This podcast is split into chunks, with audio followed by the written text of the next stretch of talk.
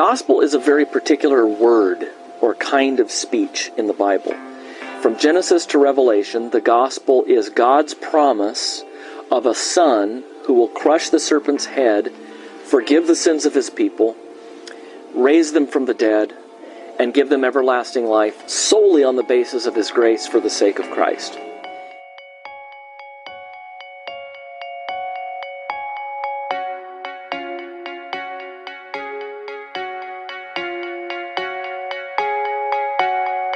If you're interested in the, the beginnings of the church, you know, I think looking at the creed is a great way of, of getting into church history and really seeing where the faith kind of came together. In the scripture, the way it presents discernment is actually the skill that you develop where you're able to identify goodness.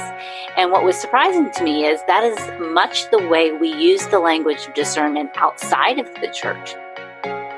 The real difference, I would say, like what patriarchy teaches versus what we should believe, is that what they believe about the nature of men and women, that there is something fundamentally different about authority and submission between men and women. And that's not just like within particular relationships, but men and women in general. This is their nature. What are the duties required in the ninth commandment? The duties required in the ninth commandment are the preserving and promoting of truth between man and man. The gospel never tells us something to do. The gospel tells us about something that's been done. Hi, welcome to Theology Gals. This is Colleen Sharp, and my co host is Rachel Miller. And I feel like we've been kind of doing an unofficial series. I think it's about a month ago. Uh, we talked about the book Pursuing Peace. And I'm trying to think what other episodes that kind of fit into this discussion. But we've talked a lot about having charity and being gracious and um, having more fruitful discussions and and those sorts of things. And we're going to kind of continue that discussion I think our episode we talked about like essential doctrines and you know, deciding what is and what isn't it's along the same lines. How to have these discussions. And I, I think right now, um, anyone who's on social media sees that there's a lot of different discussions happening on things that are secondary uh, we've talked a lot here about some of the men women discussions. And I think a lot of people grew up with certain views. I think that happened a lot with the men women stuff and hadn't really dug in themselves biblically. And some people are moving away from some of that, those more extreme um, views on men and women. Well, why, why don't you start with an intro, Rachel? Let you kind of uh, get us started on this discussion? It's some of these discussions that we've been having, you know, Colleen and I privately, and also um, we see it in the group or online. Um, there are a lot of discussions about, you know, what are essential doctrines? What are things that we can agree to disagree on? Um, there are discussions about deconstructing and what that means. Um, there are a lot of things that we've seen lately about calling other believers wolves or name calling like feminist, liberal, um, antinomian. I was trying to think of some of the others that we get called all the time. And I think what we wanted to talk about today in, in this episode is to talk about how to, I guess, the judgment of charity, how to treat each other kindly, how to think the best of each other, how to be careful about name calling and um, you know, to think about um, what things are important and, and really just how we should treat each other, uh, what what our our posture should be towards others who who disagree with us. Um, the one of the things we're going to link in the show notes is uh, this week's sermon from our pastor Todd Bordow. Uh, he's preaching through Mark. It's on the end of Mark nine, and so some of the things that we'll talk about today, you know, are are um, were, were, sparked from the his sermon. Uh, and one of the things that he pointed out in the sermon is that we should always be wary of uh, people, uh, churches, denominations, organizations, movements, whatever, who so limit true faith, or true belief, that very few people would be considered genuine believers.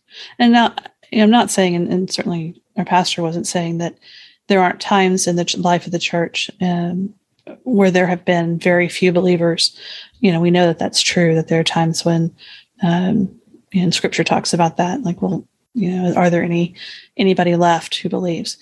But you know what I'm talking about. I'm, I'm sure you've run across they, this. These people are the ones who finally got it all figured out, right? Um, and the rest of us are all, you know, out because if we don't we don't believe X, Y, or Z. Um, and it reminds me um, the joke about you know the person who arrives in heaven and they're getting the tour, and you know the pearly gates and, and streets of gold and uh, tree of life, all the things in the in the in heaven, and you know I see this building that has no windows, the doors are all shut and it's dark, and, and you ask you know what what's that? And they go, oh oh you know well those are the Presbyterians. I think they're the only ones up here. Right. And, and you can substitute in, I use Presbyterians because I am one, right? But you can put anything in there. The joke works because we all have these, these tendencies, right? To think we're the only ones who got it right. Um, so what we want to talk today about is how to um, approach disagreements, how to, to treat others when we, when we do disagree and how to, to be charitable.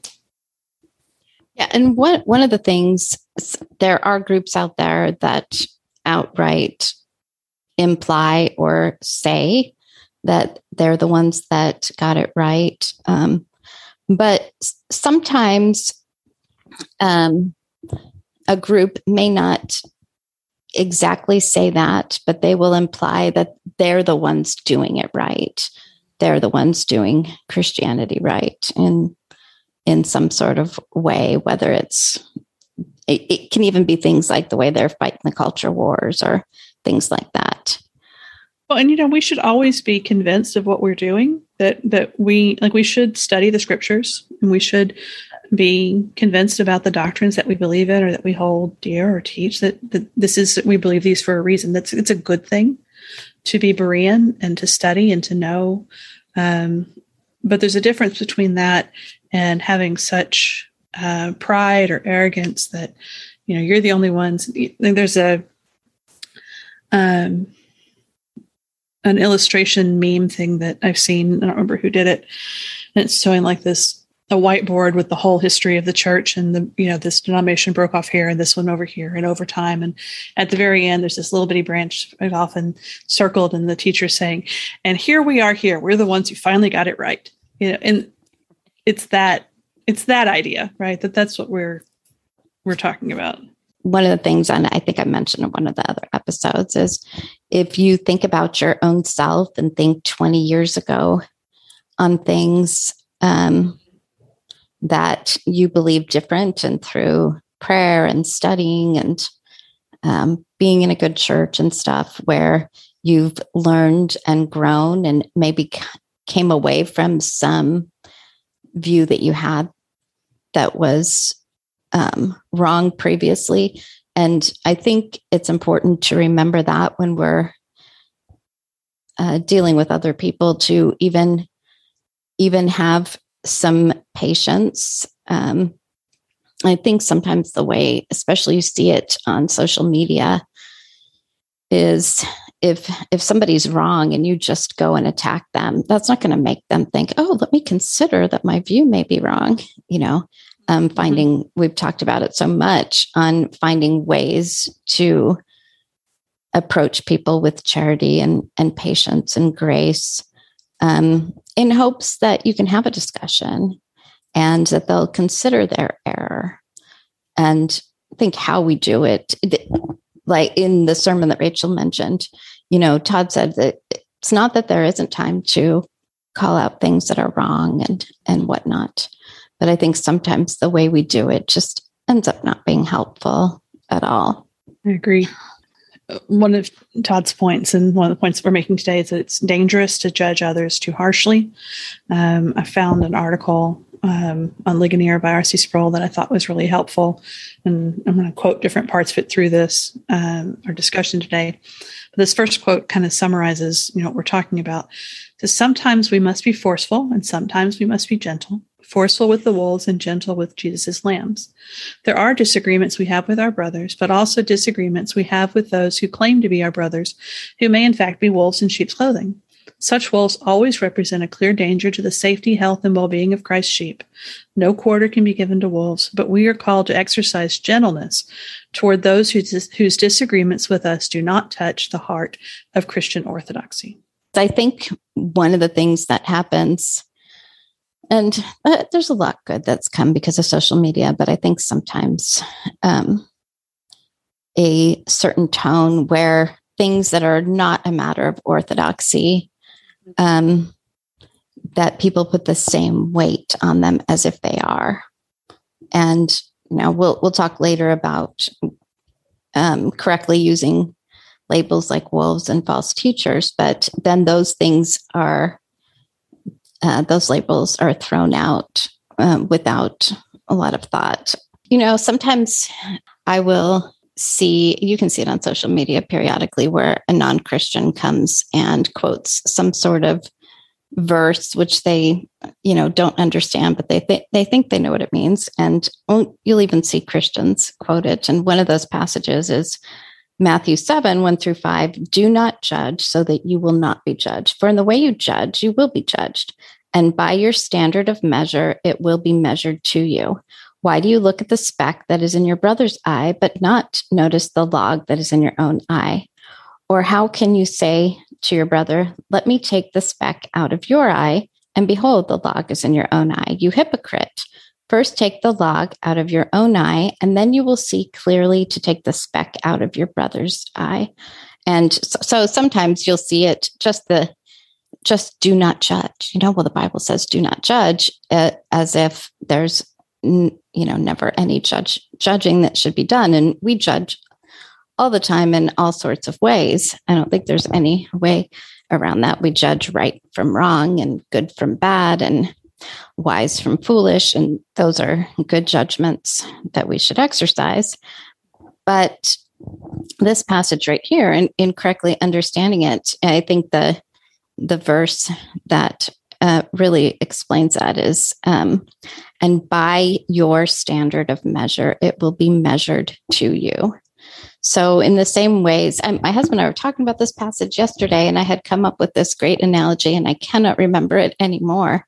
Um, but in the way that that you judge you shall be judged. So when you judge others harshly you may be judged in that same sort of harsh judgment and and maybe unfairly too. You know, I was thinking too about the passage in Romans when um, Paul's talking about matters of conscience. And this, so Romans 14, now accept the one who's weak in faith, but not for the purpose of passing judgment on his opinions. And it says, Who are you to judge the servant of another? To his own master he stands or falls, and he will stand, for the Lord is able to make him stand. And verse 10, But you, why do you judge your brother? Or you again, why do you regard your brother with contempt? For we will all stand before the judgment seat of God.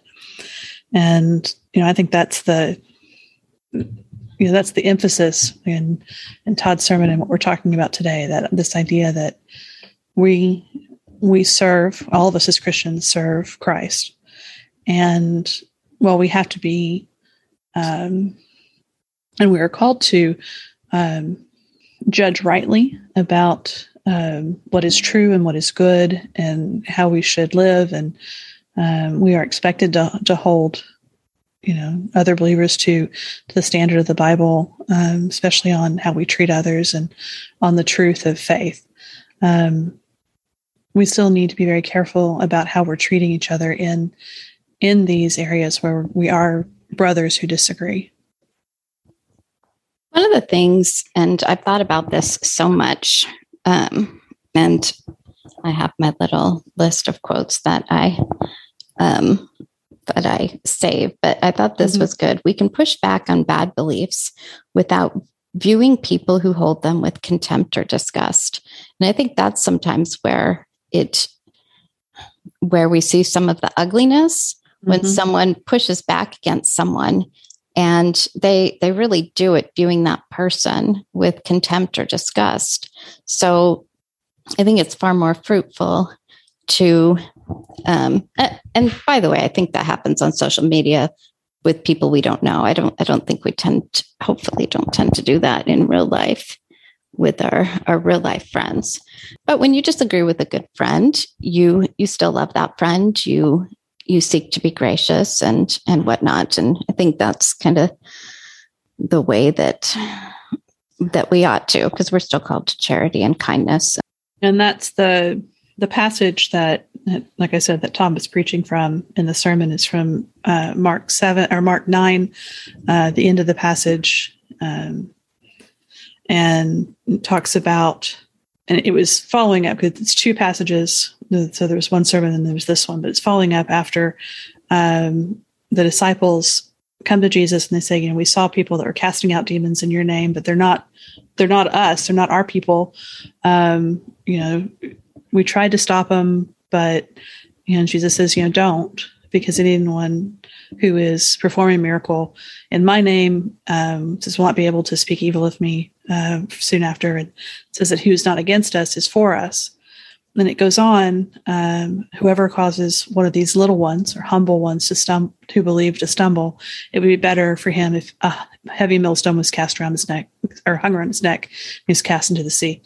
Um, and for me, it was interesting in, in the sermon because I had never um, put the context together um, you know, the, there's a lot of times with passages that certain verses are, are preached or, or spoken on, um, and it's not it's not so clear. We, forget to look back at all of what's going on around it, um, and so looking at it in the context of these people, these other people who were you know, doing miracles in Jesus' name, um, who they were, and Jesus, you know, says that you know these are these are my people, my children too, my little ones.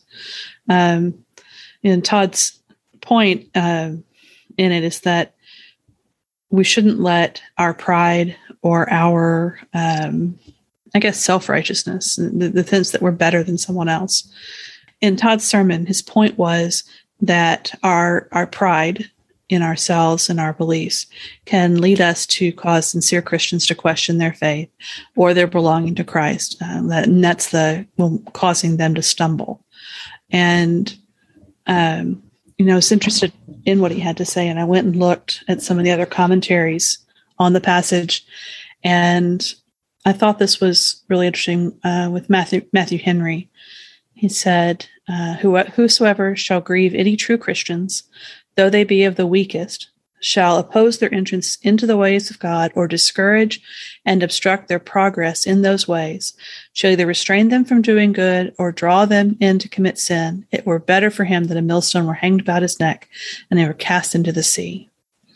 And you know, it's that the idea again there is that when you make a sincere believer doubt their faith, because they don't agree with you on all points of doctrine or they you know hold a different opinion on this or they are whatever. When we in our pride when we cause someone else to question their faith a sincere believer to question their faith we are doing something that is greatly damaging and it's dangerous um, to our own faith and our own um, our own I guess walk with the Lord that we we are causing something we are doing something that can cause great damage to ourselves and to others.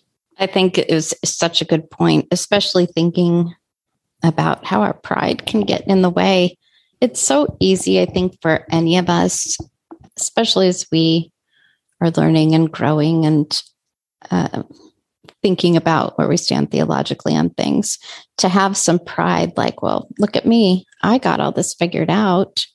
Um, I mean, we don't say it right out like that, but it's easy even for me to think, well, I have something figured out that that person over there doesn't.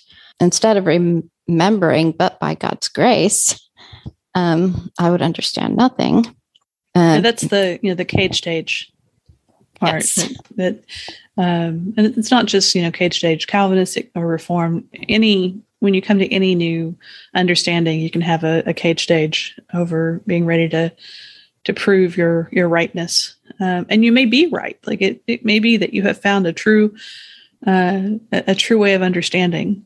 Um, but our response and our posture should be the humility, like you said, of you know, there but for the grace of God, we would only understand what we do understand correctly is only because of His grace. And if you don't know what cage stage means, it's um, basically all the passion, but not the wisdom. And they say they'd be better off in a cage until they um, kind of grow in some wisdom there. We all know someone like that. We maybe all have been there ourselves. And you're excited. You're excited. You have, you understand this, um, but we still need to have humility. We're, we're going to talk about wolves and according to scripture this is this is one of those things you know i see it all the time accusations that person is a wolf, that person is a false teacher, so often based on some secondary disagreement. I mean, there's some really odd things that people practically throw people out of the kingdom for. I mean, even cultural and all sorts of all sorts of crazy stuff. You know, we've seen it a lot. We've seen it politically, uh, in the U.S. in the last last few years. It's become more so. If you don't vote the way I do, then can you really be a Christian? And both ways, both directions on that. Um, or if you don't hold to this or that position, and you know, I grew up uh, Southern Baptist and the old school Southern Baptist. You know, there were if you went dancing, if you um, drank drank alcohol, if you smoked tobacco, you know all of that would any of those would cause uh, your your salvation to be questioned. And any number of things like that that we can use that are or examples that we can give that are are not essential doctrines but they are ones that are that show up a lot in these discussions. But let's talk specifically about what wolves means and yes. and false teachers. Um, matthew 7 beware of the false prophets who come to you in sheep's clothing, but inwardly are ravenous wolves. You will know them by their fruits. Grapes are not gathered from thorn bushes, nor figs from thistles, are they? So every good tree bears good fruit, but a but the bad tree bears bad fruit.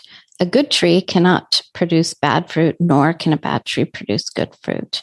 Every tree that does not bear good fruit is cut down and thrown into the fire. So then, you will know them by their fruits. Not everyone who says to me, Lord, Lord, will enter the kingdom of heaven, but the one who does the will of my Father who is in heaven will enter. Many will say to me on that day, Lord, Lord, did we not prophesy in your name and in your name cast out demons and in your name perform many miracles? And then I will declare to them, I never knew you. Depart from me, you who practice lawlessness. Ooh, that's such a so much passage. in that passage. Yeah, yeah, very, very. And I think some one that's sometimes um, misused. Mm, sure. Mm-hmm. You have a number of places where uh, Jesus judges the the Pharisees or the other church leaders very harshly uh, when he calls them, you know, the vipers and whitewashed tombs and um, you know he he has really hard words to say for them and for, what they were doing. But you see it here in this passage he's talking about um, you know these false prophets these ravenous wolves that will know by their fruit. They're leading people astray and on significant things. So not just you know a disagreement but significant um, false teaching in looking at what is this fruit, how we know them by their fruit. Uh, in Galatians 5, before uh, Paul gives the fruit of the Spirit, he talks about the deeds of the flesh. Um, these are immorality, impurity, sensuality, idolatry, sorcery, enmity, strife, jealousy, outbursts of anger, disputes, dissensions, factions, envying, drunkenness, carousing, and things like these. Um, or in Second Timothy, Um, you get the, the list for men will be lovers of self, lovers of money, boastful, arrogant, revilers, disobedient to parents, ungrateful, unholy, unloving, irreconcilable, malicious gossips, without self control, brutal, haters of good, treacherous, reckless, conceited, lovers of pleasure rather than lovers of God, and holding to a form of godliness, though they have denied its powers. Power. Avoid such men as these. You know, these are these are ways that we can can identify uh, false prophets, false teachers, the true wolves, uh, the ones that we need to avoid and we need to protect the, the sheep from. I was even thinking of Matthew 24 24. For there shall rise false Christs and false prophets, and mm-hmm. shall show great signs and wonders, so as to lead astray, if possible, even the elect. Kind of still has that same theme of kind of leading people astray. Yeah. And you know, so who are false teachers? You know, these are those who have a false gospel. These are those who have a false um, view of of who Christ is, especially. Again, with talking about kind of false teachers and you know having a false gospel. One of the things also uh, from Romans 16, 18, such persons do not serve our Lord Christ, but their own appetites, and by smooth talk and flattery, they deceive the hearts of the naive. Years ago, and even probably currently, you'll um, see there's been a lot of pastors that have fallen, and sometimes that pastor is all about him, not not about the gospel, not about Christ, but he's he is a smooth talker, and um, they're kind of serving their own narcissism, not not serving Christ. And they can deceive even, you know, actual Christians. That's why they're dangerous if they were right out there with mm-hmm. wolf on their forehead and easy to spot. Mm-hmm. Um, wouldn't have, I think, the warnings that we have, but they they can deceive even true believers. You know, this is this is the serious stuff, right? This is not minor this is not minor disagreements it's not secondary or you know matters of indifference. These are are are serious problems. Um, people who are who are destroying the church destroying christians and their faith um, you know leading them away from the truth of who christ is and leading them away from the truth of the gospel and our salvation in him. Um, you know, the, this is you know this is fundamental um, error. You know, one of the other terms that's getting thrown around a lot uh, in these discussions lately, uh, especially online, um, is deconstructing. Right, and it, it's used. I'm seeing it be starting to be used a lot the same way as some of the other kind of category of name calling, like so that oh well you believe that. Well then you're deconstructing. If you're deconstructing that means you're denying the faith. That means you're bad right? Like so you see this progression. So it's become it's becoming a term that can be a label that can be slapped on it and said well okay you know you're out because you're this is what you're doing. Um what do you think about some of the the discussions around this?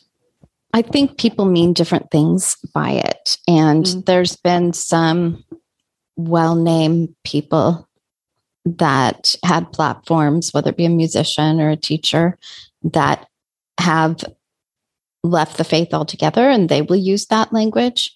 But it is also, I see it probably even more so um, when people are coming out of bad beliefs or legalism that they're deconstructing from from those views. Um, I've seen people who were in patriarchal circles that are deconstructing from those uh, extremes. And when you do that, I've talked to a lot of uh, a lot of ladies that you know are, kind of in that category, and it really is kind of deconstructing these these bad views and trying to um, understand a lot of things from a biblical perspective, not from this kind of circles that they were in. So th- that's kind of what I've seen personally. Yeah, I think that's where we need to be careful when when we ha- hear someone use this language. Like, well, what do you mean by that?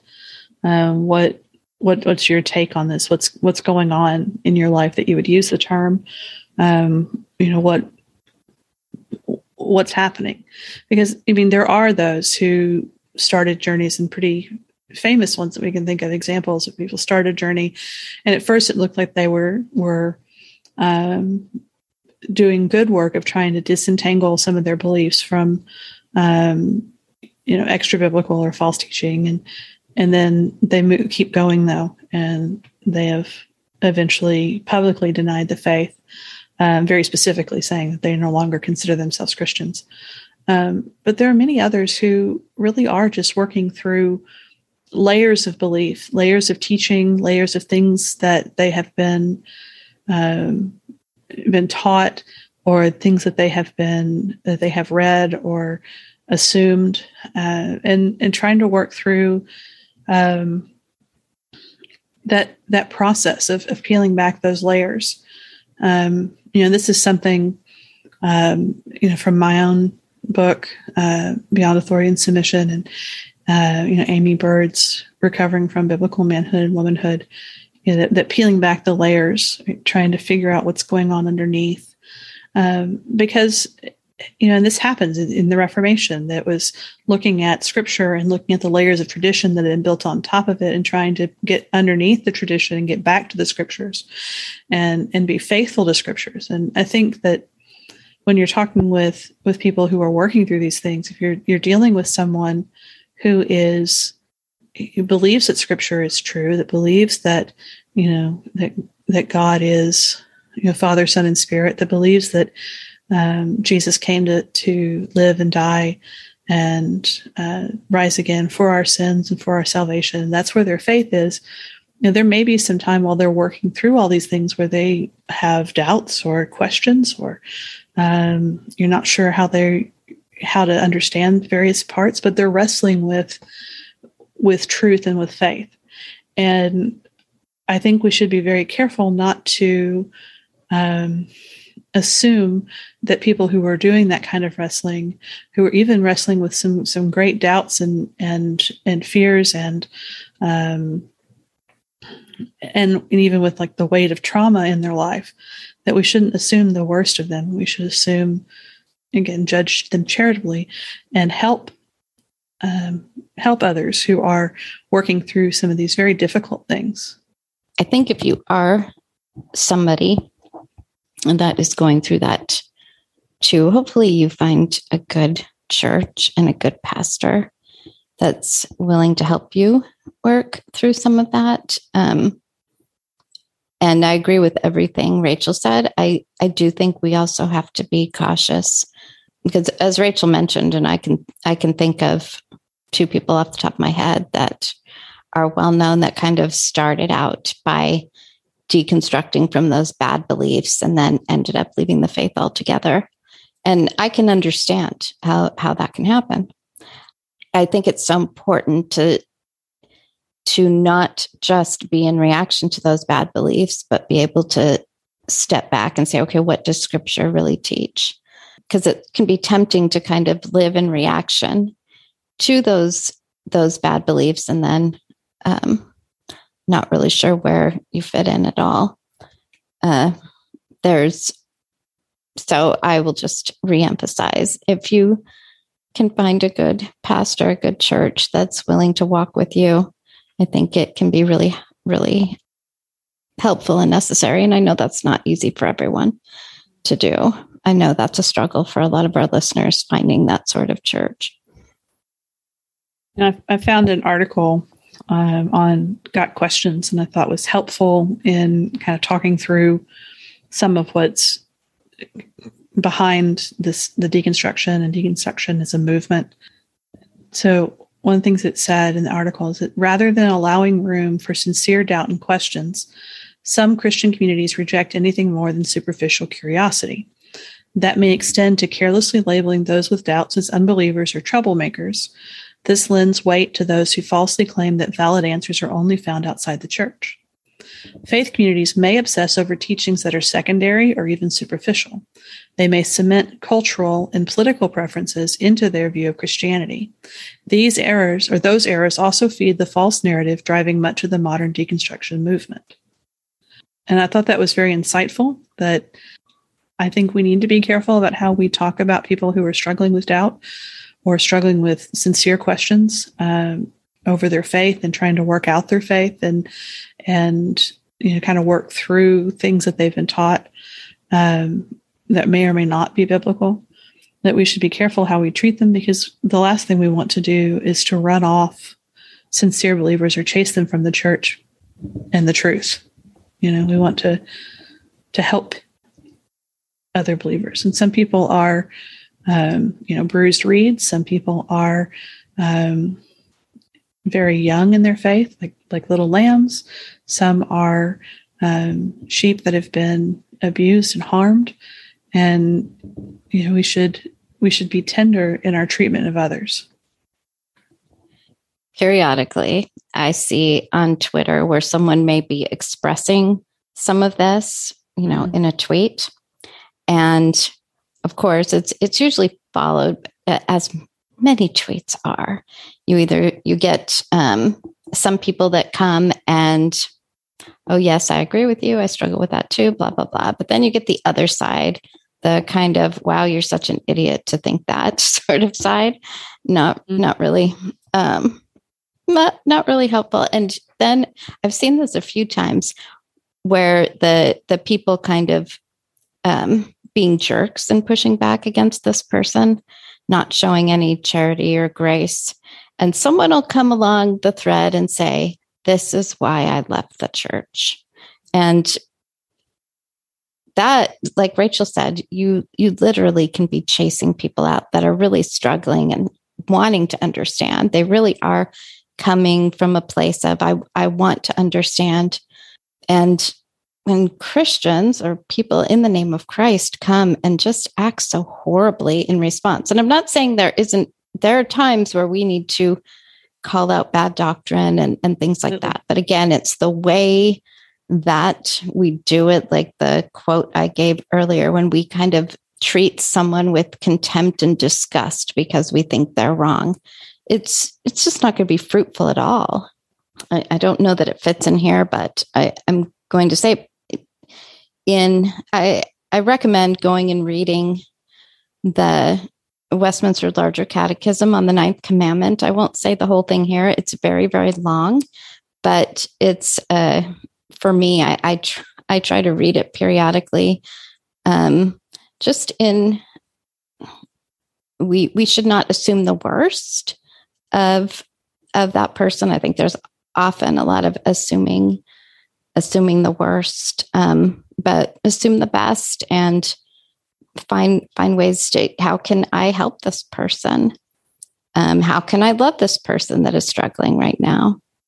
Um, you think about how when um, when Thomas uh, doubted, he said that Jesus, if he didn't, unless he saw Jesus, put his hands in the the nail nail marks in his hands and touched the, the mark in his side that he wasn't going to believe that Jesus had, re- had been resurrected. And, you know, Jesus comes to him and he says, Here, look, here are my hands. He offers, gently offers himself to say, Here, you can see. Um, and, and I think that we should, you know, take um, take these examples from the way Christ treated sincere believers with small faith. Um, and because that's who, you know, ultimately that's who we all are. You know, we're all those little ones who are weak, who are uh, small in our faith and uh, in need of, of compassion and tenderness. Yeah, amen to that. So, you know, I think there is a difference between those who are tearing down the church or who are, you know, want nothing to do with with faith and Christianity, and they're and you know they they really want to destroy, and then those who have orthodox faith and beliefs and who are working through their doubts or trying to to separate out essential doctrines from secondary and you know non-essential beliefs. It's, it's two different issues, and we should be careful how we um, categorize people uh, with, especially um, categorizing them quickly or rashly. Okay, speaking of categorizing, and this is something that we have dealt with so, so, so much. And I, again, with my quotes, but I, st- I think this one is so good. Um, you can disagree with someone without making them the extreme opposite of everything you value. You see it all the time antinomian, legalist, feminist, you know, whatever.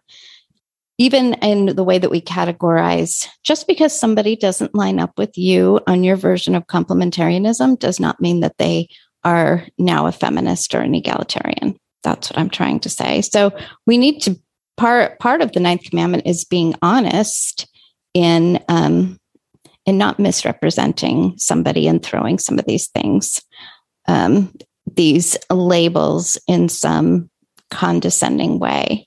You know, one of the things that we've talked about before that I think is really helpful. There's a um, an article by Al Mohler on um, on triage on these ideas, right? Doctrinal triage. So, what are first order, second order, third order? Um, and in in a, a newer book that I, I hope we're going to get a chance to discuss more later um, by Gavin Ortlund. it's finding the right hills to die on. And he takes it. He uses Al Mohler's idea, but he takes it a little bit further, and he says, first order doctrines are essential to the gospel itself second rank doctrine are urgent for the health and practice of the church such that they frequently cause christians to separate at the level of local church denomination and or ministry third rank doctrines are important to christian theology but not enough to justify separation or division among christians and then fourth rank doctrines are unimportant to our gospel witness and ministry collaboration and i think you know that's where I think it's important to keep that in mind as we we talk about discussions with others, other Christians, people we may disagree with.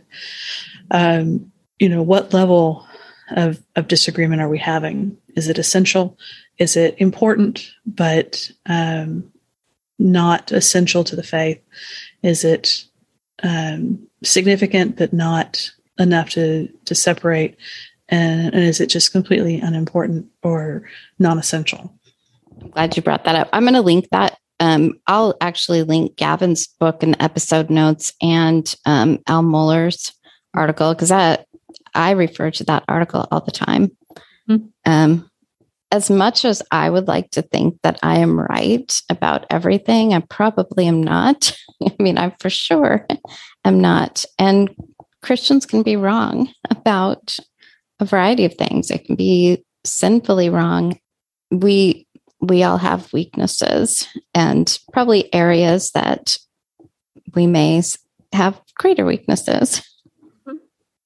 And we may not we may not know in this life where we're wrong, like you said. Like it it it recall it takes a level of introspection that eh, people really aren't capable of. We we can't it, it's important and necessary that we believe that we're we under we're right. Like it, it's it's appropriate that we think that we're doing the right thing, right, and holding the right beliefs. So it's it's it's most common and most likely that all of us are wrong somewhere. Um, and you know, like I said, we may not know in this life where we, where those areas are. You know, the truth is, and we see from Scripture, Christians are capable of the whole range of sins. Um, Christians can do horrible things to each other. They're murder, hatred, sexual immorality of all kinds, gossip, lying, cruelty, theft. Um, if you consider from scripture David, who was a man after God's own heart, and consider all that he did. He he did many terrible things and of course we see his repentance and his his tender conscience and his desire to be right with god um, which are certainly important and not excusing of the behavior and the wrong things that he did but just just the the simple truth that we can be very wrong and we can do really really bad things and still be christians who are wrong and sinful in some circles a tendency to too quickly um, question other people's salvation. Um, I think we have to be really careful about that sort of thing. Actually, go back and listen to the the sermon from Todd, which we'll talk about that. Yes. Um, you know, and this is where, you know, even though we're not, and these are uh, discussions that come up a lot, um, Christians can be and have been in history guilty of racism. They've been guilty of, of misogyny. Um, there were Christians who were part of the slave trade, and they were wrong to do it. It was wrong, right? We, these were bad things and sinful, and it certainly has an effect on um, on their witness. It had an effect on their life and the way they treated others. And I hope they repented, and I hope we do repent today. Um, but I think we have to be just very frankly aware of our capacity for sin, even as Christians, and be willing to be um, forgiving and kind towards others and other believers in their struggles as we would like to have them treat us kindly in ours. Which doesn't excuse the behavior, right? It doesn't excuse sin. Um, sin is sin and bad, and just that just that we should treat each other kindly and gently um, in our weaknesses and our our frailty. Yeah, you may have a friend that has very different um, views on any number of things, but that that friend really is sincerely seeking Scripture and wanting to live in obedience to the Lord. And maybe you come to some different conclusions. And I mean, that's I, I don't know any person in this world that agrees with me on everything the same be kind of weird to have someone you never disagree with ever. Um, right. Even my husband and I have some some different um, different views, but you know, just like you're learning and growing, other people are learning and growing and being sanctified.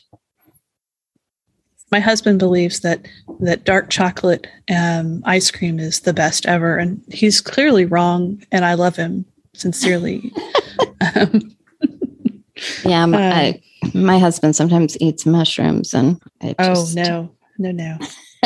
but see, you still love him even in his his weakness, right? Yeah. See, I think mushrooms aren't really meant to be eaten, and I know that I'm right about this.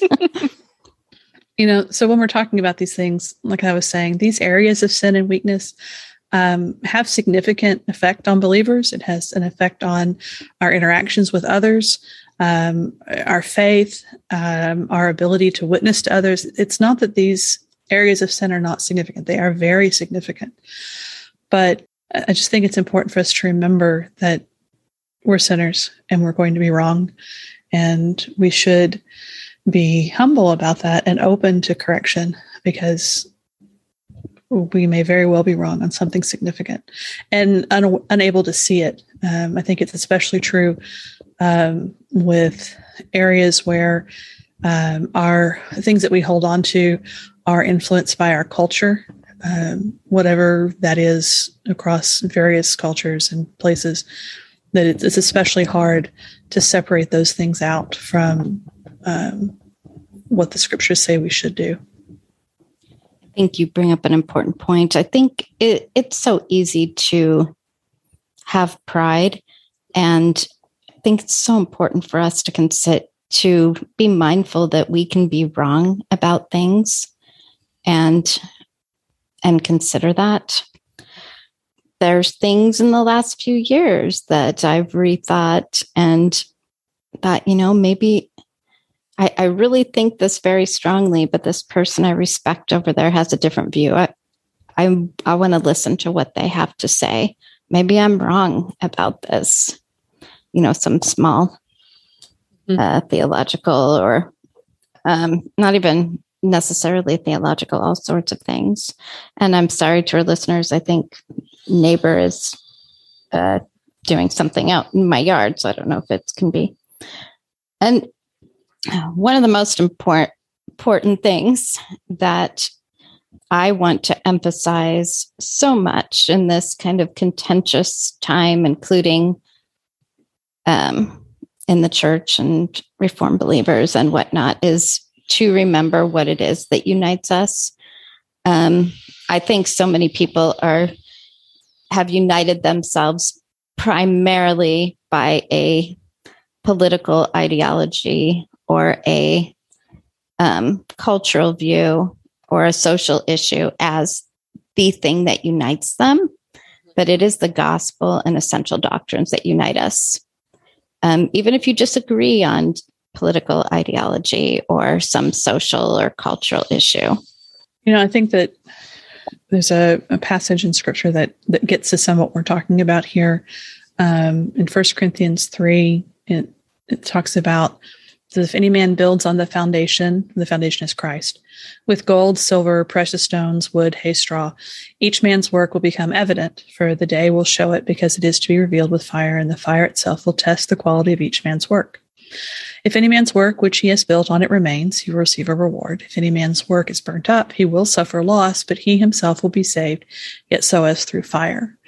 Um, and both Matthew Henry and Calvin take the same approach. I like what they had to say here.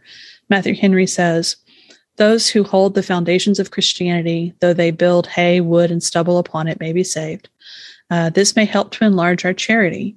We should not reprobate men for their weakness, for nothing will damn men but wickedness.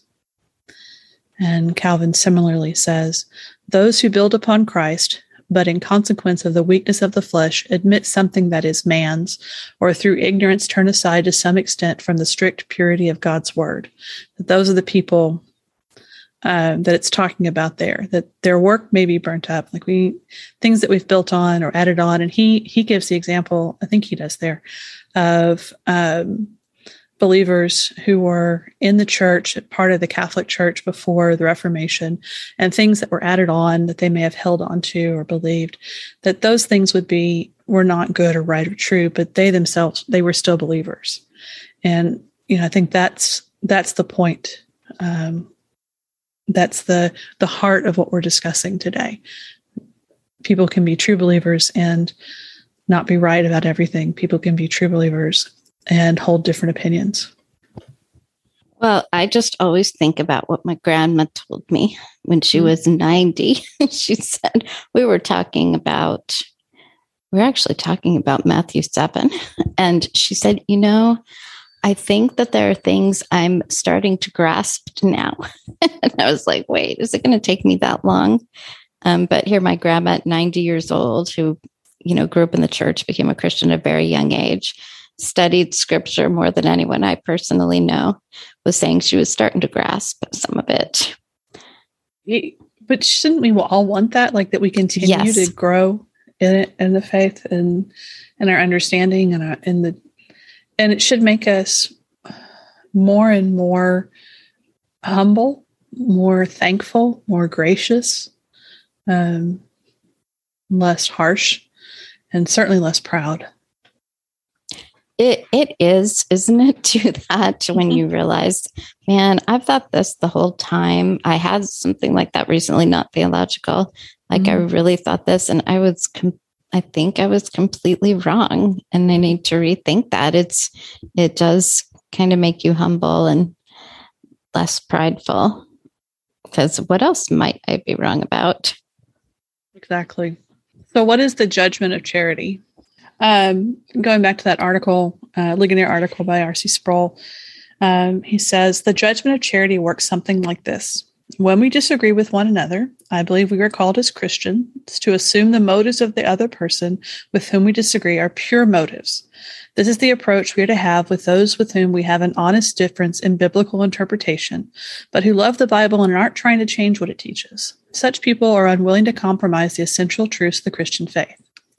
Now, the judgment of charity assumes in a Christian dispute that the brother or sister with whom we're disagreeing is disagreeing honestly and with personal integrity. And he goes on to say, We don't impugn people's motives and don't assume the worst of them when we disagree with them. We make a distinction between best case and worst case analysis. Uh, the problem we all have as sinners on this side of glory is that we tend to reserve best case analysis to our own motives and give worst case analysis to our brothers and sisters' motives. That's just the opposite of the spirit we're called to have in terms of biblical humility. That is so good. I, I, will put that quote in the episode notes because that is it kind of summarizes everything that that we're talking about. You know, it's what we were talking about. You and I were talking before we we, we started recording about how it, it's really easy for us, and this is true not just within Christianity, but just in general. It's it's easy for us to assume that those people who we agree with or those people that we like that they're when they say something wrong or do something wrong well they probably didn't mean it or it probably wasn't that big a deal or it's probably not you know we, we try to give them uh, we try to be charitable. And then someone who is on the opposite side of us on a on a issue or um, from a different background or someone we just don't care for um, you know they do something and immediately we, we assume the worst right? It's, it's proof that they're the worst person ever because x y and z. And it's, it's like Sproul says here that's really the opposite of what we're supposed to do uh, and how we treat others. Like Rachel said, we talked about that before we recorded because I saw a real life example of the same people when one person that's kind of outside of their circle said something, they put the absolute worst spin on it and assume the worst of what this person meant. But then when somebody within their circles said something that seemed like an obvious error, and some people came and pointed it out, these same people who were harsh with the first person came and said, Well, you know, let's ask him for clarification. We should assume the best. And we should do that with everybody. There's a, a great quote from Matthew Henry. It's, uh, it's in his commentary on Philippians 4. It says, We cannot search into that book, the book of life, or know whose names are written there. But we may, in a judgment of charity, conclude that those who labor in the gospel and are faithful to the interest of Christ and souls have their names in the book of life. And you know, I think the point here is sincere Christians, uh, those who have their faith in Christ for their salvation, um, may have the same respect for Scripture. They may have the same commitment to be to orthodoxy, and may still come to different conclusions on non-essential doctrines. Like we're all working from the same starting points, and in our study, we've come to different agreements. And a, a great example of this would be um, differences on on how we baptize or who who and how we baptize. These are things that sincere believers may sincerely disagree on, even though we're all committed to doing um, to being biblical in our understanding of baptism. And mm-hmm. sometimes assuming the worst as well. I I've studied this more, and I have some special knowledge or yeah. If you've read everything I have, right.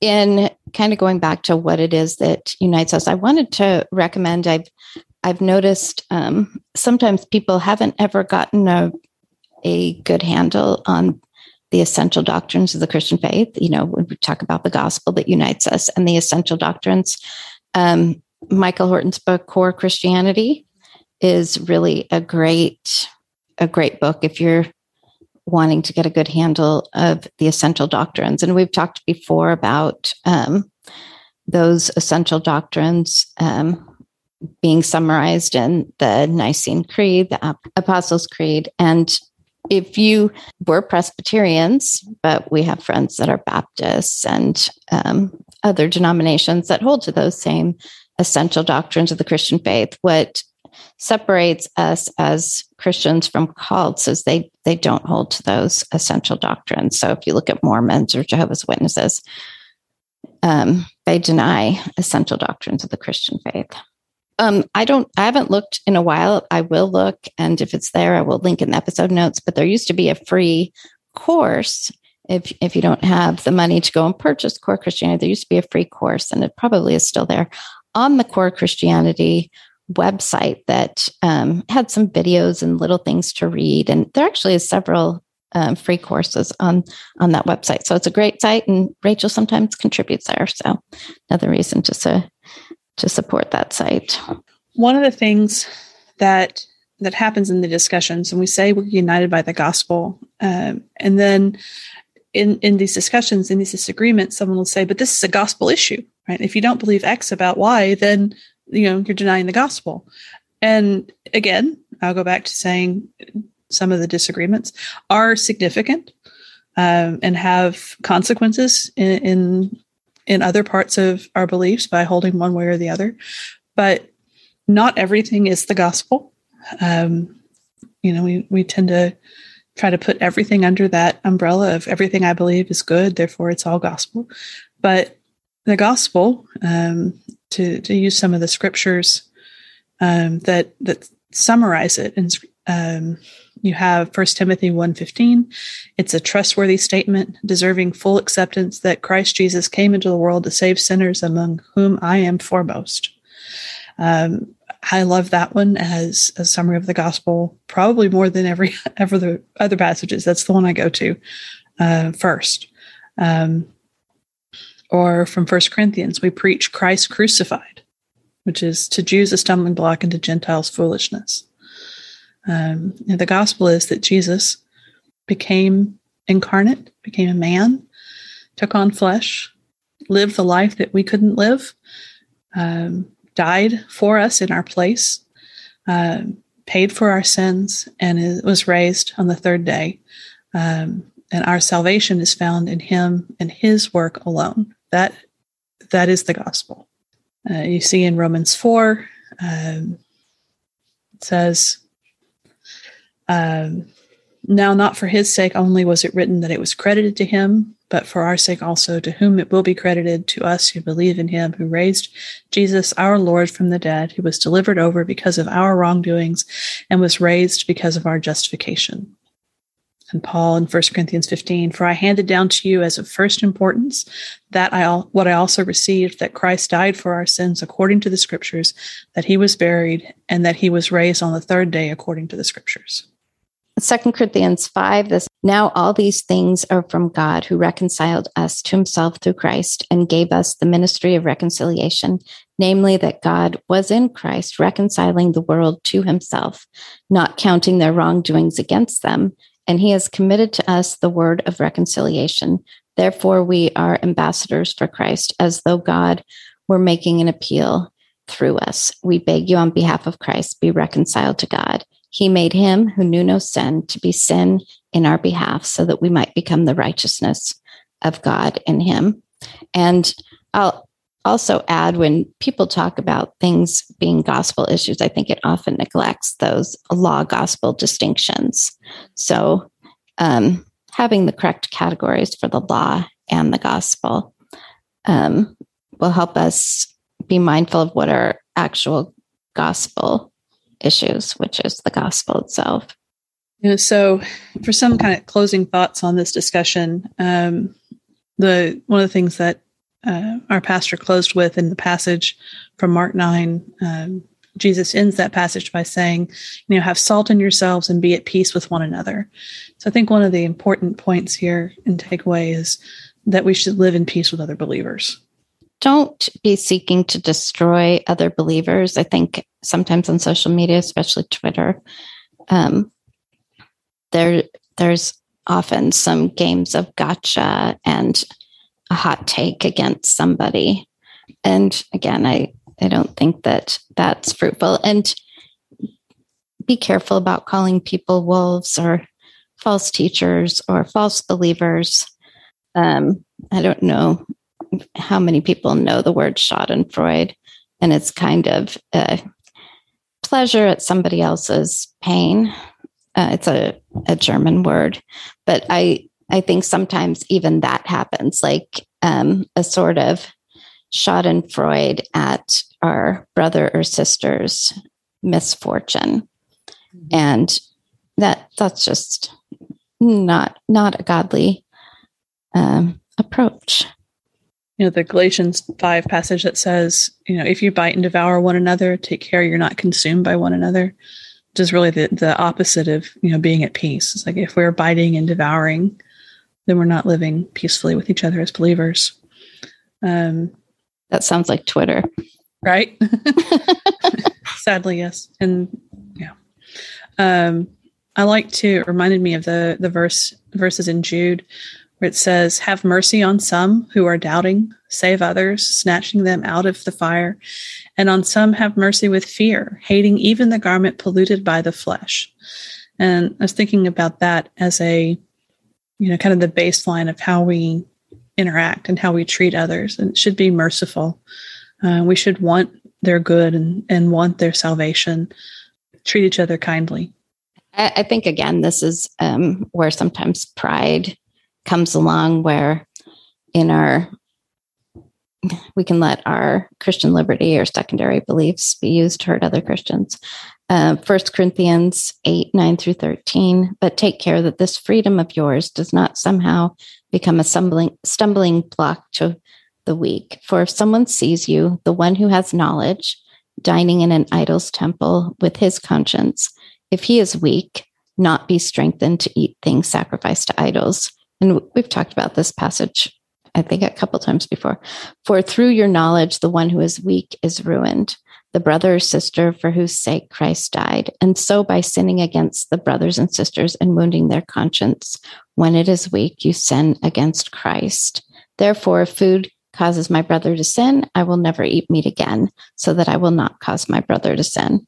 Kind of fits into some other things we've talked about in this discussion. It really does.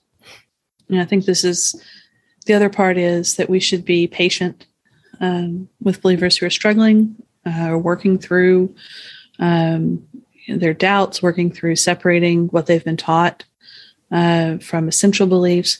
And then, of course, we should all be willing to examine where we might be wrong um, or prideful or where we might be harming other believers.